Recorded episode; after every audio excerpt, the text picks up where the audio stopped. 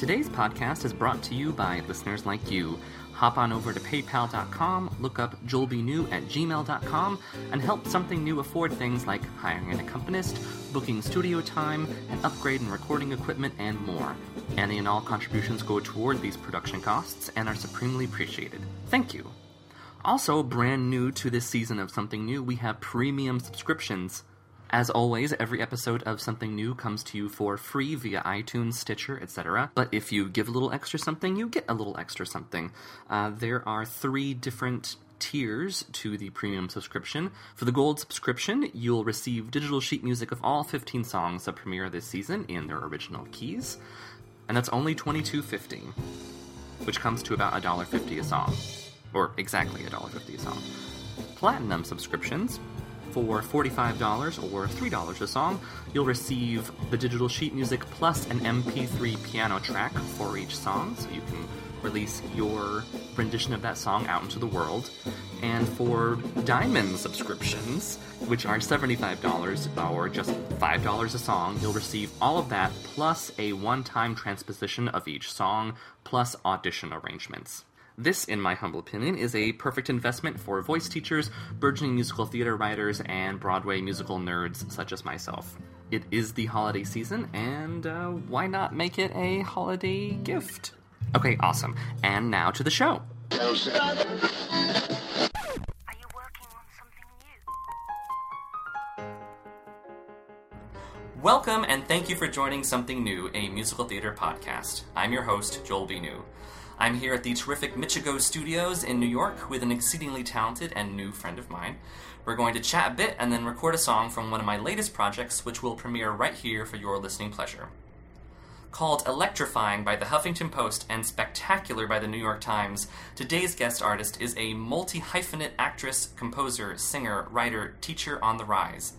In addition to performing in off Broadway hits like Natasha Pierre and the Great Comet of 1812 and Bedbugs, she also makes time for her acclaimed original music both as a solo artist and with her band. Manhattan User's Guide writes This pop and jazz singer writes seriously infectious melodies with seriously antic lyrics. Her voice can raise the roof, or she can slide off a note and break your heart. In 2015, she will be performing in the world premiere of the Michael Mayer helmed musical Brooklynite at the Vineyard Theater, and her band will open the Lincoln Center American Songbook Series with a free concert on January 21st. Obviously, I am talking about Grace McLean. Grace McLean, Oh thanks for being on my show. Thank you. I've never heard my bio read back to me before. What is it like? Like, it's when it was like, did I structure that right? Did I use the right words? And also like, oh, I'm pretty cool. you are really cool. In case you didn't know. Oh my god. Well, I'm so glad you're on the show. me too. Thank you for reaching out to me. Yeah, absolutely. Um, yeah, a lot, a lot of people are. It's their first time hearing their bio read to them as well, and it's just. Yeah. I hear it's a very out of body experience. It's a little weird. Yeah. Um, you should have it done sometime. I I hope so one day. Yeah, someone's going to interview you on your podcast. Oh God, oh, God forbid. Turn the tables. They they hear plenty of me talking. they don't need more. How are you doing tonight? I'm good. Yeah. I'm good. You look great. Thank You you. sounded great. Thank you. Yeah. I dressed well. I put my makeup, I put my face on for you. Thank you. Yeah. So well, you can see that I like I look cute. But I also, I did dress specifically. I was like, I want to be comfortable today, but yeah. I love this shirt and I want to show it off. It's an adorable shirt. She's wearing a Jurassic Park themed shirt. Yeah. That's pretty It's adorable. one of the first gifts my boyfriend ever got for me. Aww. And early, it was early on, and I was like, oh god, this guy's gonna tie me down. Give me Jurassic Park gifts. Ugh. you just gross. knew. Now he was- knew. He knew. Chasing me down. Buying you gifts. Yeah. Poor Making thing. me thinks he made me a Walt Whitman finger puppet. What? on one of our like our second or third date. I was like, he is into this. Wow. He's into you. Oh yeah, so cute. Yeah, he's gross. well, speaking of gross, your talent is gross. How do you like that for a segue? Very nice. Yeah, thank you. Um, not my first interview. So, so I I was trying to think back of when I had first heard about Grace McLean, and um, and in my head I thusly decided that we had met and that we were already friends. I had this whole fantasy, and so when I reached out to her, I'm like, "Hey, Grace, what's up?" And um, she was very nice enough to write me back. but um, but I first I, I first met and heard the amazingness that is Grace McLean a few years ago at John Znadarczyk's Broadway's Future Songbook series over at Lincoln Center, and you were singing someone else's work. Yeah, I did one with Anna Jacobs and I did one with Sam Yes. Salmond. I was at the Anna Jacobs one. Great. Yeah, Yes. Lovely people. Th- they are lovely people. Yeah. I Yeah. love singing her work. She's a very intelligent writer. Yes, she is. We are very lucky to have her. So, but before before I met you or didn't meet you, where did you come from? Like, what's your story? Mm, Like, broad question. I I like to begin broad. Uh, well, I grew up in, in Southern California. Yeah, yeah. La la la.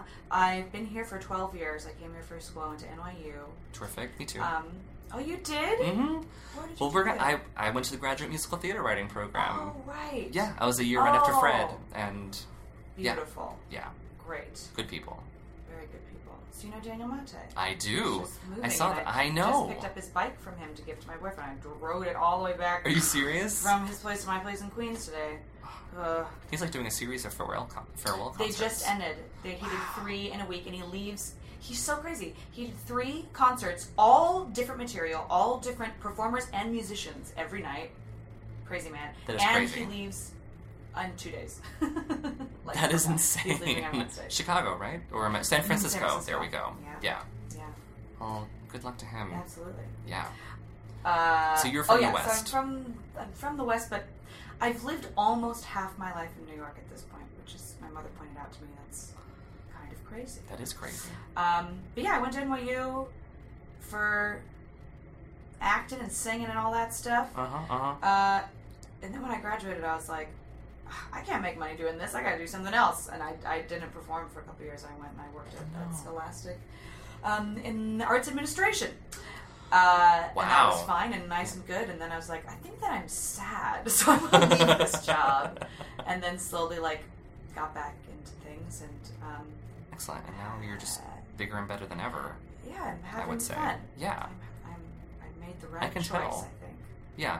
Like whenever I've seen you perform, which frankly has mostly been online, um, like you look like you're having so much fun. it's really Well, it's it's really special. Thanks. Um, so as a musical theater performer, I mean, like, I think because we've talked about Daniel and Anna and myself, like you're you're kind of on the top of every writer I know's list of people that they want to work Wow, with. I would. I'm just gonna throw it out there. Because whenever I told anyone that I was going to have you on the show, everyone was like, "Oh my god, I'm so jealous! Grace McLean is amazing."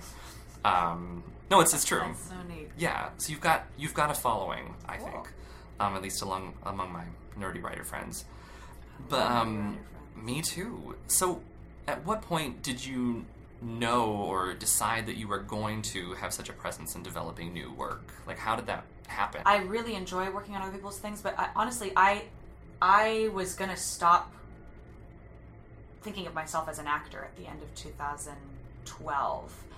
I'm gonna tell you right now because I hadn't really, I wasn't really like trying to do things, and I I um was thinking about going back to school because I, I teach as well. I teach voice lessons just privately, but I really like that a lot, and I want to learn some more things about it. And I'm not, I'm still not sure in what capacity I want to do that. But anyway, at the end of 2012, I was like, you know what I'm going to do? I'm going to stick this out for like another year, and then I'm going to go back to school. And then I got the, the some people at, from Ars Nova, I guess, asked me to audition for Natasha Pierre and the Great Comet of 1812, and I was like, that's so nice of them. I like them a lot. I'll go in, but Yeah. I'm not going to be a performer anymore. I'll just it's nice that I'm on their list. yeah, yeah. And then th- I got cast in that, and that literally changed my life. And I did that for a year, Wow. And I remembered how much I really liked performing, and that was a really special piece. Um, Gorgeous score. yeah.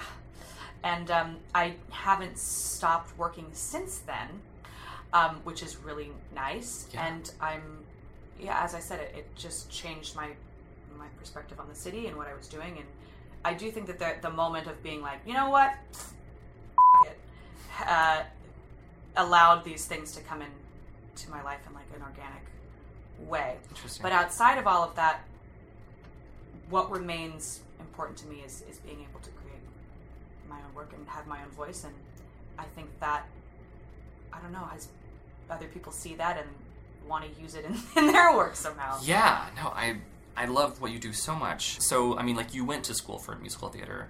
Oh, uh-huh. Um, like, like, what sort of roles were you thinking of yourself back then? Oh, honestly, I tried to leave the musical theater school the first two weeks. Um, I so I went to a musical theater uh, high school when I was growing up. I went to this place called OCSA, the Orange County High School of the Arts. Um, Chris Rodriguez was in my class. Lindsay Mendez was a year above me. There are people in New York that like went to that school. Anyway, when I was there, I was a serious actress. I was singer. I wasn't in any of the. I didn't do any of the musicals. I was in this thing called the Experimental Theater Club. We did weird theater, and I loved it. And then it wasn't really until my junior year that I w- was like, oh, I, I think that I like singing. um, but I still didn't do any of the musicals. Um, there was um, this woman who came to do a master class with us, a jazz vocal master class, and my teacher at the time was like, "Grace, you can go last if we have time for you." I was like, "All right, fine." So I did go last, and it was the school ended at five, and the bell had rang, and it was time to leave. And this woman who came, Carmen Bradford, she was like, "Well, I'm willing to stay if anybody wants to stay and work." I said, "Okay, sure." So I stayed and I sang my song, and she was like, "Oh, you saved the best for last." And I was like, "What are you talking about?" and so then she gave me her card, and so I started taking private lessons with her in LA, and um, that sort of triggered something in me. And so when I was auditioning for colleges, NYU is the only school, and at the last minute, I auditioned for the musical theater program. I thought I was going to go and do some serious acting stuff. But the last minute, I was like, you know what? I really like singing. I think I do it pretty well. I think I have a unique sound. Because that's the thing at this high school, this musical theater high school, is like, I don't sound like these people. Yeah. So I'm not going to engage in their things because it's not something I'm interested in. right. Um, and then I got into Cap 21, which was at NYU at the time. hmm Um, and I, I, when I got there, I was like, I, I don't think this is the right place for me, honestly. um, and I, I tried to leave. I tried to move, go to a different studio. I mean, I, I think this happens at the beginning of school for people. You know, you, I moved across the country. I was in this new environment, and I was Mhm. freaking out. Um, and they were like, "No, we can't change your studio because at NYU in the undergraduate program, you wherever they place you, you have to stay there for two years, and then you can continue to stay there, or you can audition for another studio." So ultimately, I decided to stay, and I'm really glad that I did actually because Yeah. I met a lot of wonderful people. Um, the acting teachers that I had were fantastic. Um, dance was and is not a thing that I like to do. I'm not a bad dancer. No, I mean, like, you're in yoga pants. I mean, like, this is just for comfort, darling. no, but um, you know, I, it's it's not uh, it's not my forte, and for I, I again, I'm not a bad dancer, but I get weirdly frustrated with myself. I think I'm a bit better now, but at 18, I was like. What is this body? And I have to turn how I can't balance. You know, it was just freaking me out. Um, and also, yeah, I remember one of my voice teachers was like, "Well, Grace, when you when you're um when you make your own album, then you can sing like Peggy Lee or whoever you want to, but you've got to sing like this now." I don't know. They were just I didn't I didn't yeah. really get along with the with the voice staff there all the time. I really appreciated Yeah. what they were doing, but it was like not a method that yeah, spoke to like me. they were trying to put you in a box. yeah, and I really really resisted that. Yeah. Um, but that's all right. We're just babies when we're in college at that age. hmm Um, so I went to this musical theater thing, and I was like, when I first got here, I gotta get out of this. This is not for me. But really, all I do are weird new musicals, I know. and I really like it. Yeah. And that's the thing. If I were gonna do a show without music, I don't know what I would do. Like, I just have to say these words. You know? I mean, I'd like to. I think that's the thing I'd like to do, but I, I don't know. I've gotten so comfortable with music and interpreting, uh, interpreting song in a particular way. Like I feel like I know how to own music. I find that interesting because I think a lot of my favorite performers struggled in, in college when Mm. they were kind of told this is the way things are and this is the canon.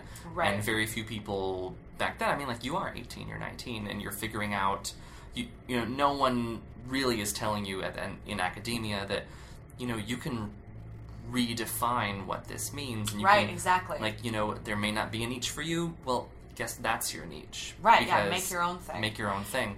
Yes. I find that you know uh, all my guests are successful because they decided to start creating for themselves. Right. And um, I think it was Mindy Kaling who said like the, the best part I ever got was the part I wrote for myself. Right. And um, and I, th- I think I think your career definitely speaks to that in a very positive way. So. Do you find your knowledge as a songstress a good thing or a bad thing when you're in the room working on someone else's work? Oh, what do you mean by my knowledge as a songstress? What knowledge do you think I'm harboring? I think, well, I think as someone who's a composer and an arranger Oh, you think who's- far too highly of me as a musician. I'm not a good musician. no. No. Talk to me. Composer. Okay, here's the thing. Because I was going to ask you, like, do you read music? Do you? I Oh, mean, yeah. do you, yeah, yeah, yeah. I read music, um, but I don't write it. If I need something charted out, I hire my bassist to chart it out for someone. Like this girl at, at some uni- some she's in college somewhere like Oklahoma or something was like, I want to s- sing this song of yours that I haven't sang in years, but she found it on YouTube. What? And I don't have the music for it, so I had to get him to chart it up. But also super cool that this girl reached out to I know. college. My gosh. But anyway, yeah, I don't write it down when I'm making things up. I just have body memory. So when I'm working on my own things, it's it's not in a standard. I find that very impressive because I, yeah, I can, if I don't write it down, I don't remember it. Or well, we've got a lot of voice memos. That's what we do. I mean, and with the looping too, it's really just about experimentation, and I have to Mm-hmm. record that because sometimes I'll come up with something and I won't remember how it went, and I have to find out. Yeah, so yeah. that's like a lot of series of recordings and trials and errors with that thing. When I'm in a room with people, no, they're smarter than me, and I let them tell me what to do, and then I'll make it my own. but yeah, I'm not. Uh, but you're on the same page as them from the get go, and then and then you you're allowed. I feel like people surely must let you play, knowing what Uh, you do. I mean, Sure. Or maybe I just maybe I just push them out of the way and play. I don't know. I don't know. I don't know if anyone has ever been like there's some kind of a conversation that that can be had sometimes about let's talk Well- specifics. Let's talk about um, Bedbugs that you just did off Broadway. oh yeah. Uh, book and lyrics by Fred Sauter and music by Paul Leschen. That's right. Yeah, yeah. Um, so, so what was that whole experience like? Like, when Oh, were man. you when were you wheeled into this creature? Uh, well, it's been around for a couple of years. Yeah, yeah, yeah. This It this did- it did NYMF a while back. It did NYMF in 2008, I think. Yeah. Um, and then they did like a sort of a workshop production a couple of years ago, and I just came on this last go round, so it was all new to me this time. And they had, you know, all of the music had. I I think they had cut and rearranged some things, but it was ready to go on their end. Yeah. I'm usually just like step in and do this. um, wasn't like a collaborative kind of process at all. It was really, I mean, in our rehearsal period was such that it was just about slapping it together, Yeah. getting it up, okay. Getting as comfortable as we could before our few previews that we had. Oh man, woo! This was the hardest job I've ever had. Was Bed Bugs? Yes, Yeah. absolutely. Because I'm I've never helmed a show. Yeah. I'm usually like, I'll go over here and I'll be this person, but I don't have the weight of this thing on my shoulders. Yeah. I don't have to be like the emotional center of the show. Um, so not only was, uh, you know, the music was so fun. It, um, Paul is writing in this style, as I said, it's this 80s style, um, maybe like a little early 90s, like not quite hip hop, but there's there was Some there was a rap. okay. I rapped a bit, and my, my brother wow. Bert rapped a bit as well. Super fun. Um, I wouldn't take you as a rapper. A rapper. huh? I wouldn't like mark you as a rapper. If I No, just... you shouldn't. You shouldn't mark me as a rapper. I'm not, but I'll do it if you need me to. It'll be weird. Um, but the, the the music was oh yeah. So Paul he just he's writing in the genre. He's never quite he's never winking at it. He's just writing good '80s pop music. Great. So fun, very listenable, um, tunable, toe tapping. Uh, Accessible, as they say. We'll take that. um, but it was challenging. It was really just like, well, why don't you just belt through this entire show for two hours? Okay, great, go do that. Um, but then also feel a lot of things, and you're gonna cry. Okay, you're gonna cry, and you're gonna fall in love, and you're gonna kill people that you love, and you're gonna watch people that you love die. Go. So it's hard. That- it, sounds, it sounds really, really hard. But it was yeah, so it was quite a challenge, but I'm I'm glad to know that I can do it. And before Bedbugs, you we already mentioned Natasha and Pierre. Mm-hmm. How how were you? Um, in, were you part of the development of that piece? No, again, that was at Ars Nova. Dave Um, Malloy. Yeah, Dave Malloy. He, he did everything. Yeah. he uh, wrote, orchestrated, and starred in Natasha Pierre and the Great, which is uh, based on a portion of War and Peace. He's an ambitious fellow, Uh, yes, he is. and he, he pulls it off. Mhm. So good. Um, they developed that at Ars Nova, and it ran uh, at the end of 2012, and then It moved to that big tent. it moved to that big tent. And Were you they- in the tent? Oh yeah. Wow. yeah, yeah. Most of the original cast moved with it, and then the girl who played my part, I think she had another job in Chicago, so then Gotcha. they needed to replace her. And I saw it. I saw that production at Ars Nova on the last night, and I found I was going through my phone and I was deleting old like notes I had left to myself, and one of my notes was. See that War and Peace play at Ars Nova. I was like, big check off. Did it. Yeah. Saw it. But I, w- I remember reading about it because it was getting such great reviews, and I um, had read War and Peace, and I I read it again while I while I was doing it, Sure. um, and I like the Russians. I like Russian literature. Um, and it just sounded really interesting, and I, I, I went there on the last night to get in the standby line. I got there like an hour early, and I was nowhere near the front of the line. I was like, well, I'm not going to get into this thing. But I happened to know the first two people in line. They didn't know each other. hmm And I think one of them was there by himself, and the other girl, her plus one wasn't coming, so they were both like, well, you can be my plus one if we get in. And then the three of us got in, and no one else did. So I got Wow. some stank eyes. I bet you did. Um, and I had an amazing, amazing time at that show. And I went to meet my friends afterwards, and they were talking. They were they just seen Bring It On, and I was like, "You don't know. We didn't stop talking about this." I was also drunk on vodka because they just served. oh vodka. yeah, yeah. You're just like I was constantly like, shooting, right? And then, I, yeah, drinking vodka, crying, feeling things. Stop it! Let me tell you about this show. I couldn't stop talking about it.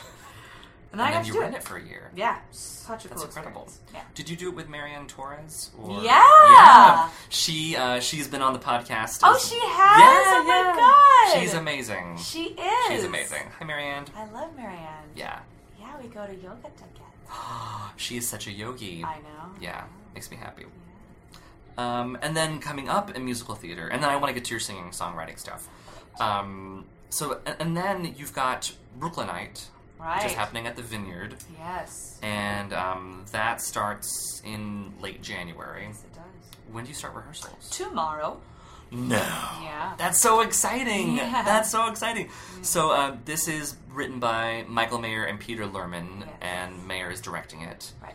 And he directed, oh, I don't know, Spring Awakening, um, Hedwig and the Angry Inch, which is doing Uh, just- American okay, Idiot. American Idiot. Can you talk to me a little bit about, I mean, how that all came to be and what oh the heck it is? man, um, it's all man. It really is all just people that you know and luck and all that stuff, man. Because I auditioned for the workshop of the Amelie musical hmm earlier this summer because a friend, my friend Sam Pinkleton, was um, choreographing it. I think he put my name in the ring, and that was the first time I had been in for this the casting office.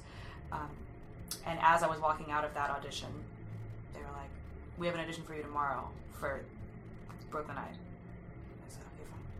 Um, and that was just I went in that room. It was really fun. Uh, I was in there for like five minutes. I, I did a scene. I sang a song and then I got the job. Like it was the fastest, weirdest thing that it happened in like 24 hours. That's insane. and so yeah, then I did this workshop over the summer for for Brooklynite. Yeah. Um, we did a little reading, and then they apparently the part that I'm playing. Um, her name is Blue Nixie. She's a superhero who controls the water elements.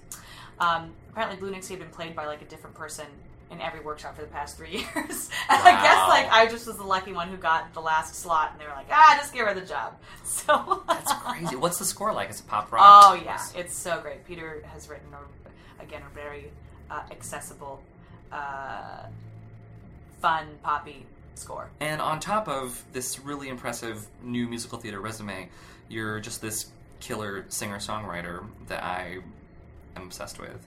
um, can you talk to me about like how and why this side of you emerged? Like Oh yeah, um, we talked earlier about like your journaling and yeah, and that's really what it has. It's just an extension of like, it's just so personal. Um, and I do spend some time being like, I don't know why people want to come, like, just watch me talk about myself. But I mean, I I, do. I, I think that there is something. I, I like to. Well, I guess people, you know, people say write what you know, right? So Mhm, mhm. I know myself and I know boys, so that's what I write about. Um, and I let it get weird and quirky and nasty and vulnerable, and I just have fun. I'm just having fun, and I'm also sometimes working out problems in song, you know, like personal problems. Yes, yes, yes. Little does the audience know that it's really just a big, expensive therapy session. Right. That they're paying for. Why not? Yeah, right? what all are your instruments? Mm, that I play or that Yeah, I what do you do? Yeah, you, what oh are your. well, really, I'm just sticking with this looper right now. Basically, I mean, want to every- talk about this looper. Yeah, it's really fun. Every once in a while, I'll plunk on a piano, but Yeah. I, I, I don't deserve full 88 keys. I just don't know how to use them. I'm trying to. I'm really. am trying to actually learn because I'd like to. I mean, no, I don't even know if it's for myself, but I want to learn how to play like Bach. Okay. It'd just be fun. That why like not? fun. Why not? Um, I have a ukulele. I have a bass. I have a saxophone. I think I'm going to break out the sax again soon, actually. Awesome. Um, but I really just play my voice and this looper. So talk to me about what this looper is. Yeah, so I came to. Uh, I was introduced to the concept of looping um, by a playwright friend of mine, Tommy Smith, who lives in LA now. But he was working with Reggie Watts a, a bunch a couple of years ago, and um, showed me some videos of him. And I thought, well, that's so neat. I can sing in concert with myself and be like a one man band, but I don't have to like play an instrument. And I don't have to pay anybody. Exactly. Yeah. So I'd wa- I'd been wanting one for a while, and eventually, one year for my birthday, two or three years ago, I just Googled what kind of looper does Reggie Watts use, and then it was this Electro-Harmonix thing. So I went and I got one, um, and I've been playing with it ever since, and um, it's really fun. It It's- looks like a lot of fun. Yeah, it's really just an elaborate magic trick. Once you know how to do it. You're- writing a ton on it and presenting a, a, a lot, performing a lot with it, Mm-hmm. and you've got this cover series. Yeah. Yeah, talk to me about that. Well, that was just a way to sort of force myself to continue to experiment with the looper and to, um, yeah, to push some boundaries, and also to just have some regular content hmm to to stay engaged with the Yep. music world. So you're just pushing to, you're you're giving you're pushing yourself to find an audience, and you're pushing yourself Yeah. to have deadlines. Exactly. And I just want my listeners to be listening to this. Like this Right. is this is such a common theme, and I love it. Uh, that people just, I needed to be creating, and I needed, and and and that's what I did. exactly. Yeah. Exactly. I love it. And you know, some of them are more successful than others, and and that's okay. But it's good to just be generating Mm-hmm. Mm-hmm. work. What's your worst one? oh golly, my worst one. I don't know. I think the um, I I kind of like it, but I think maybe the weirdest is the "Always Be My Baby" cover, the Mariah Carey cover. I I did Ooh, that. it's super dark, isn't it? Yeah, it's really weird. Yeah. I did that because I, I work with this group called the Dance Cartel. Sometimes they're a, they're a dance company, and they do put up these shows at the Ace Hotel called On the Floor, and it's like an uh, an interactive dance party show. cool. And there's one moment where there's a singer who comes and does something, and that singer is me. Uh-huh. Um, and so, uh, Ani, the woman who, who runs the group, had asked me to do something with that song, to do a dark interpretation of it. So I did, and that's what I put up there, and uh, it's just really weird. Google it, you guys. Yeah. Google it. Now, who who are your musical influences? ah, very nice. So I love those ladies. I love those singer songwriter ladies. I'm going to talk about Regina Spektor for sure. Oh. Honestly, when I first started listening to her, she it was like she was giving me permission to be simple and weird and uh, personal. Yeah, I, when I heard her, uh, Soviet Kitsch is one of my favorite albums. Uh, it's one of her earlier albums, and there's a song where she's like playing one chord on the piano, and then the back of a kitchen chair with a drumstick, and I was like, oh, okay. I if that woman is doing that, then I'm gonna do some weird stuff too. Yeah. But it's still like cute and accessible and quirky and all Yeah, that. yeah, Nellie McKay, I love Nellie McKay. She's terrific. She's just super kooky, but she's a great musician and she's so fun on stage and just a charming personality. Um, and I love that she is so political too. I mean, that's not a Oh, thing yeah. that I, I wouldn't. I I don't know if I would know where to, where to begin. I'd be scared of that, but she is. She's just fearless. Yeah. She does whatever she wants. I love that. Um, and also, are you familiar with the Tune Yards? I am not. They are super cool, man. I really dig this band. It's this woman, Merrill Garbus, and she uses a looping station as well. And it's her and um, she's a drummer as well. So she's she's has studied like Haitian drumming. So it's all these crazy rhythms. Whoa. And she also she has a drummer over here. She's got a bassist. I think on one of her first albums, there are a bunch of horns too. She uses a bunch of saxophones, but they're not touring with the horns right now. And then she'll have singers, and um, she just does really interesting stuff with um, rhythm and harmony. Um, and she just is not afraid to like make weird, big, ugly sounds. I love it. One thing that, that I was reminded of when I was watching your, your loop videos was, and I hope this is a compliment, um, Bobby McFerrin. Mm-hmm. Like I heard, I don't know if that was an intentional influence or I just No, he's because I mean, he's singing with himself and doing it Absolutely. a cappella and yeah. doing some really cool grooves and like you're a very cool groove lady. You're a groovy lady. Thank you. Yeah. You know, I wanted to be when when the guy when I was in elementary school, the band leader came around and was like, "Oh, let's do this after school music program." And my parents were musicians at the time. I went home and I said, "I want to learn how to play the drums." And they said, "Well, we have a saxophone, so you're going to learn how to play that." so that's what I learned. But I, uh, yeah, I um, I like rhythm. All right, here's a good question. How how does your career as a musical theater performer Mm. influence or help your singer songwriter stuff? Oh, that's interesting. I really think it's the other way around. I think that I have learned to be a better musical theater performer because of um, the work that I do with my band in front of an audience. I mean, it's it's me, but it is like a Grace character um, who I have discovered just by being in front of people and by having to perform my own work and interact with the crowd and try to get them engaged. Like there is a dialogue that's go- that, that's very present in you know being a performer of just song. yeah, yeah, yeah. Then in theater, Concert, there's that. cabaret. There's that. Right. Yeah. There's that um, fourth wall. Right. Mhm.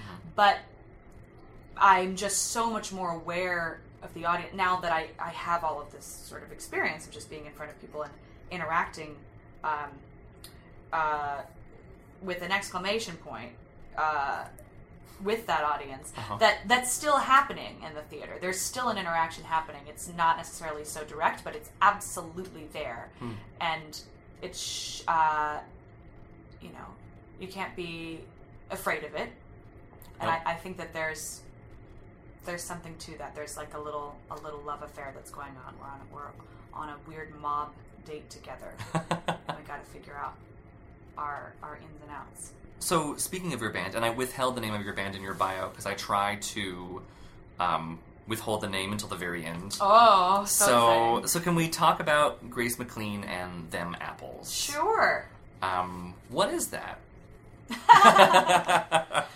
Uh, the title or the project or yeah. So, uh, well, I guess so. This is your band. This is your band Yeah, project. right. So, who's all in that? So it's me, Mhm. uh, Justin Goldner on the bass, and Hiroyuki Matsuura, friends call him Matsu, on percussion. Great. Uh, sometimes I'll have some backup singers, but at this next concert I'm doing, I, I don't, I am not going to have any. Okay. Um, yeah, and but the, the the core is us three, Okay. and um, yeah, I love working with these guy these guys because they're better musicians than I am. I think I have to stop saying that. Yeah. Um, I agree. But what's great is that I can go in there and I can say things like, "This moment has to be like a wave crashing against a cliff," and then right after that, we have to like have the whole receding, uh, you know, that the ebb of the ocean, and then we got to reveal some the tide pools under there, and then Justin will be like, "Backbeat." make this sound. I'm gonna play a counter melody. You know, like they'll it, turn They'll, that like, into they'll something. interpret it, yeah. Yes, and I love that. I, so we really are creative together, Yeah, um, and I can talk in weird half poetry, and they can make it into something. I love that. I work um, mostly my, when I work with a drummer. It's usually my friend Jessica Winder Weedle, and I have um, and I just make sound effects to her. I'm like, you know, Mm. and she she completely understands. But we've been working together for like five years, Yeah, so yeah, yeah. Yeah, I get yeah, that. That's nice when you can have that. Weird It's really nice. So so them apples, where did that come from? Um, I think it actually came from when I I was. How about dating, them apples? Well, yeah, I was dating someone at the time, and he was starting a band, or he was he was, yeah, he was in a band, and they were looking for a good name, and me and my roommate were just throwing around things that we thought were funny, and that and then when we said them apples, and my boyfriend was like, "Well, I'm not going to use that." I was like, "I think that's hilarious. I think I have to keep that." So it started out as like, uh, like a jab and a joke, but then it became apparent that that is what I I, I, Yeah, I wanted to with you embrace in that some way, yeah. jab and joke. Yeah. Yeah, because I'm afraid I'm afraid of too much seriousness. Um, ooh, don't I don't want to put an audience to sleep ever. But Well, sometimes sure, yeah. sometimes you got to go there. But I Mhm. yeah I, I I keep it few and far between. And generally, you know, this all like personal stuff that I write about. But I try not to be like girl with the guitar like singing about a sad thing. I'll be like girl with a not a guitar singing about a sad thing. Aren't I an idiot? Like it's a lot of yeah, I'm gonna poke fun at myself and my weird self-deprecating a little bit. yeah, that's a word. I told you my brain is not really working today. I'm using 50,000 words It is when wor- there's one. It is. it's working just fine for Oh, me. okay. So, so what kind of music are um, is Grace McLean and, and them apples, and how does it Oh. differ from mm. Grace McLean into sentence? I mean, Oh, it doesn't. doesn't? Yeah, it's just do I have the band or do I not have the band? Awesome. Hey. yeah. Do I have them Tell like apples or do I just have Grace? Just- yeah. Yeah. Um, yeah, the music is um, it's it fits in the genre of singer songwriter, I guess, because I feel like singer songwriter just means like songs about love and about yourself and stuff. Um, but but they're kind of it's also like and they're happy and yeah, they're happy, they're fun, they can be Yeah. kind of funky. yeah. Um, definitely poppy. Not, I'm not writing like dance music or anything. Um, but yeah, kind of kind of groovy tunes. And your first EP, "Make Me Breakfast," Yes. was back in 2012 Righto. on iTunes, and you've got you're set to release a new EP next yes, year. I am gonna. Re- uh, well, if all works out, I'm gonna release it on the day of my Lincoln Center concert because I have a concert at Lincoln Center. What? I don't know. That is crazy. I was as I was like obsessively researching you, and I saw that on your page, like you had posted this thing. I was like, oh my god, this is brand new information, yeah. and this is going to come out before that, so that's great. Oh, great! Yeah. yeah. So, so I have this concert. I my band was competing to open the Lincoln Center American Songbook season for 2015. that's huge. That's huge. I know. I don't mean to say that to stress you out. It's just so soon. um, and we um, we won, so we are opening the Lincoln Center American Songbook season with a concert on January 21st at 7:30 p.m. Uh, and it's free, which It's is really free. awesome. Oh, Yeah, that's amazing. yeah, that's very cool. How long is the set? Um, I think I have like between 75 and like 90 minutes. No So kidding. It is wow. It's a lot. Yeah. It's so not I'm just like a going teaser, to do a- I'm gonna do a lot. I'm gonna I had this show that I did at I did at Ars Nova called Grace McLean Lives in Concert, which is basically a concert of my songs, but I, I made it sort of interactive. I make little goodie bags for the audience. They're sort of um, activities that we do together. I tell stories and I read things from my old journals that are really embarrassing. I love it. Um, so I'm going to be doing that for for Lincoln Center. Wow. I have to make 300 goody bags. I have to start right now. That- yeah, we should be making them while we do this interview. That's what we should like, be doing. I should man, my, haven't, I what a waste of time this yet. has been. Okay. We just need to. um, yeah. Oh, so I'm hoping actually to make that also my EP release concert. That's really smart. Yeah. Are you working on? Now we're going to set up the song. Uh, Grace McLean was generous enough to learn uh, and perform uh, a brand new song from my musical Mackenzie and the Missing Boy, which is called My Breadline Christmas Song. My listeners know um, I've been working on this piece for a couple of years. It's like set in the 30s, New York, Great Depression, uh, super fun. And um, you know, and I'm starting. To, I'm kind of like it's getting this huge retooling right now. And um, and I needed an excuse and a deadline to write these new songs. Ah, sure. So we're doing that right now. That's great. Yeah, and I needed a song for my protagonist, Mackenzie, um, that talked about her character and her current state of affairs, which at this point in the show, very early on, is that she's broke, alone, but ready to bounce back and never feeling sorry for herself. So that's kind of what this song touches upon thematically. So I wrote the song. Um, so I wrote the song. uh, in prepping for this song, I definitely was inspired by environment. I mean, not only am, did I write it when it's actually Christmas time here in the city, um, I remembered that um, I remember that this show is actually set in the dead of winter, so it makes sense that Christmas is on her mind and in the world. Um, I had a teacher in grad school who was always asking us what the weather was like in each of our songs, in each of our scenes. He was just like he asked these really abstract, visceral questions. He's, he's like, "Is it cold? What's it like? Are the leaves falling?" Like he was very visceral, and you know, and I just remembered that, and um, so so thanks, Martin.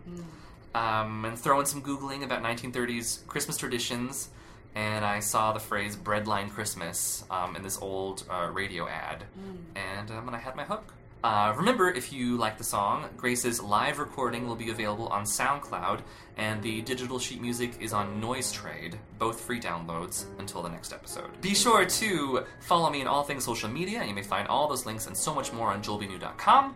Um, be sure you visit uh, gracemclean.com. Um, and you're on the Twitter and the Instagram and the uh, the Facebook and uh, where else are you? YouTube, obviously. Yes. Um, generally, the handle is that Grace McLean. that girl over there. That girl over there and them apples. I love it. Uh, subscribe to, rate, and review this podcast. Tell your friends all about it. Um, and if you believe that you or someone you love would make an amazing guest on something new, I want to hear from you. Special thanks today to Peyton Royal at Website Lines, Stephanie Layton at Red Scandal Graphics, uh, Daniel Kim, today's accompanist, uh, Michiko Studios, who um, filled in very quickly at last minute for True Voice Studios and will be back over there shortly. Uh, but very thankful to Michiko. I've recorded here several times as well. Um, please, if you need a rehearsal space, um, honor both places. What, what's the word? Not honor. It sounds like Patronize. patronize. I was like, it's like, it's like, it's like, yeah, condescend. Like, make sure, make sure you condescend to both of these places, and patronize them. Um, last but not least, Grace McLean, thank you for being on my little show. Thank you, Joel. I had a really of fun time fun. getting to know you Absolutely. and getting to know your process, and I can't wait to see your shows um, everywhere. Oh boy. Um, from Michiko Studios in New York City, this is Joel B. New I'm Grace McLean. saying thank you for dropping by for something new. There's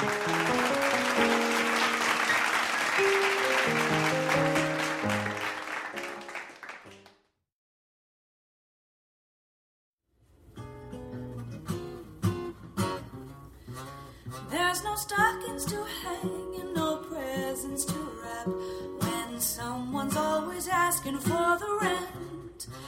There's no honey glazed ham and no Santa Claus lap when all outstanding favors have been spent. I would learn to feel warm in this wintry chill. I would learn to eat crow till I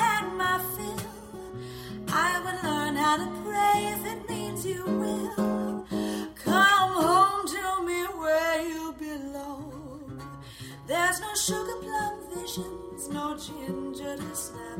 When slip ups stand before me in a throng, singing my breadline Christmas song.